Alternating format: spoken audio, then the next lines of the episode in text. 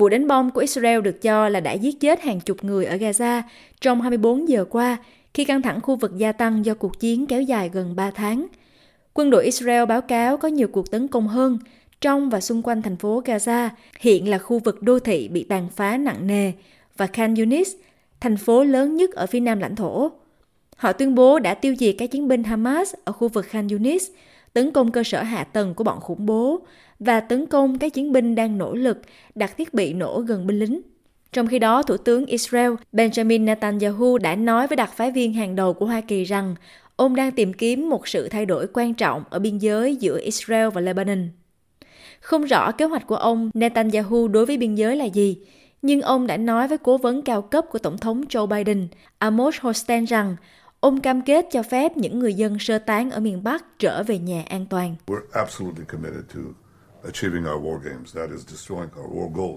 Chúng tôi hoàn toàn cam kết đạt được các mục tiêu chiến tranh của mình, đó là tiêu diệt Hamas, thả con tin của chúng tôi, bảo đảm rằng Gaza không trở thành mối đe dọa nữa. Và cũng bảo đảm rằng chúng tôi có thể trao trả công dân của mình ở phía Bắc và ở phía Nam.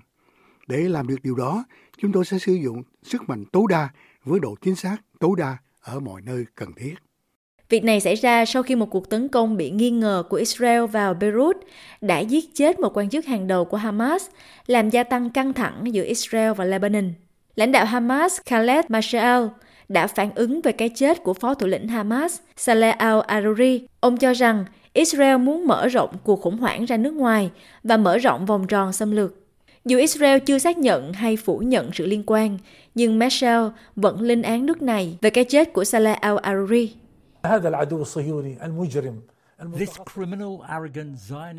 Kẻ thù theo chủ nghĩa Do Thái tội phạm kiêu ngạo này, mặc dù đã thất bại sau 3 tháng gây hấn dã man ở Gaza, nhưng chúng vẫn muốn tiêu diệt người dân Gaza. Sau sự thất bại và tổn thất nhân đôi về số binh sĩ thiệt mạng, chúng muốn mở rộng khủng hoảng ra nước ngoài. Chúng muốn mở rộng vòng tròn xâm lược, cho rằng điều này sẽ nhầm lẫn giữa tính toán kháng cự và tính toán của khu vực. Chúng cho rằng việc ám sát các nhà lãnh đạo sẽ phá vỡ ý chí phản kháng và làm suy yếu khả năng lãnh đạo, không biết rằng đây là một ảo tưởng lớn.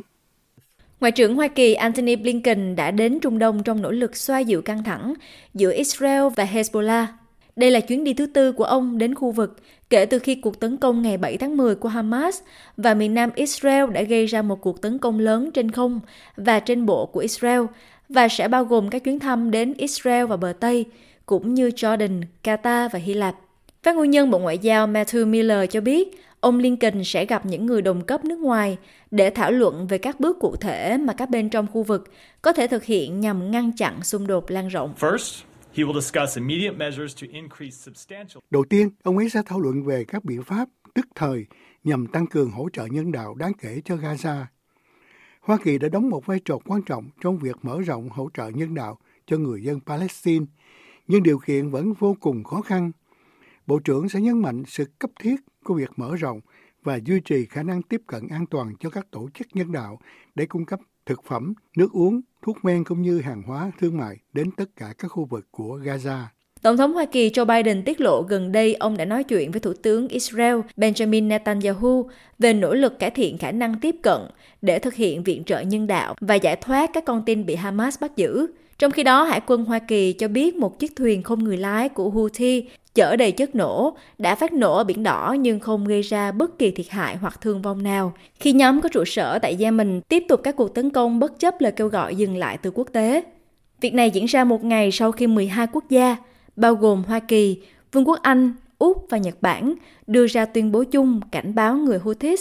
về những hậu quả không xác định trừ khi lực lượng này dừng các cuộc tấn công. Lực lượng Houthi liên kết với Iran đã phát động làn sóng nổ máy bay không người lái và tên lửa vào các tàu thương mại kể từ ngày 19 tháng 11. Trong những gì họ nói là để phản đối các hoạt động quân sự của Israel ở Gaza. Ông Mueller cho biết vấn đề về Biển Đỏ sẽ được thảo luận trong chuyến đi kéo dài một tuần của ông Blinken xuyên châu Âu và Trung Đông. Là phần của các cuộc thảo luận đó, ông ấy nên nêu lên sự cần thiết phải thực hiện các bước để ngăn chặn các cuộc tấn công của người Houthi nhắm vào hoạt động vận chuyển thương mại ở Biển Đỏ. Cuối cùng, ông ấy sẽ nhận trách nhiệm của tất cả các bên trong việc giúp vạch ra con đường phía trước để Gaza đạt được mục tiêu an ninh lâu dài cho cả người Israel và người Palestine, cũng như một khu vực hòa bình, hậu nhập hơn, được xây dựng dựa trên các nguyên tắc mà ông đã đặt ra ở Tokyo ngày 8 tháng 11 và bao gồm một cơ chế bền vững để tái thiết và quản lý bờ Tây và Gaza thống nhất do người Palestine lãnh đạo.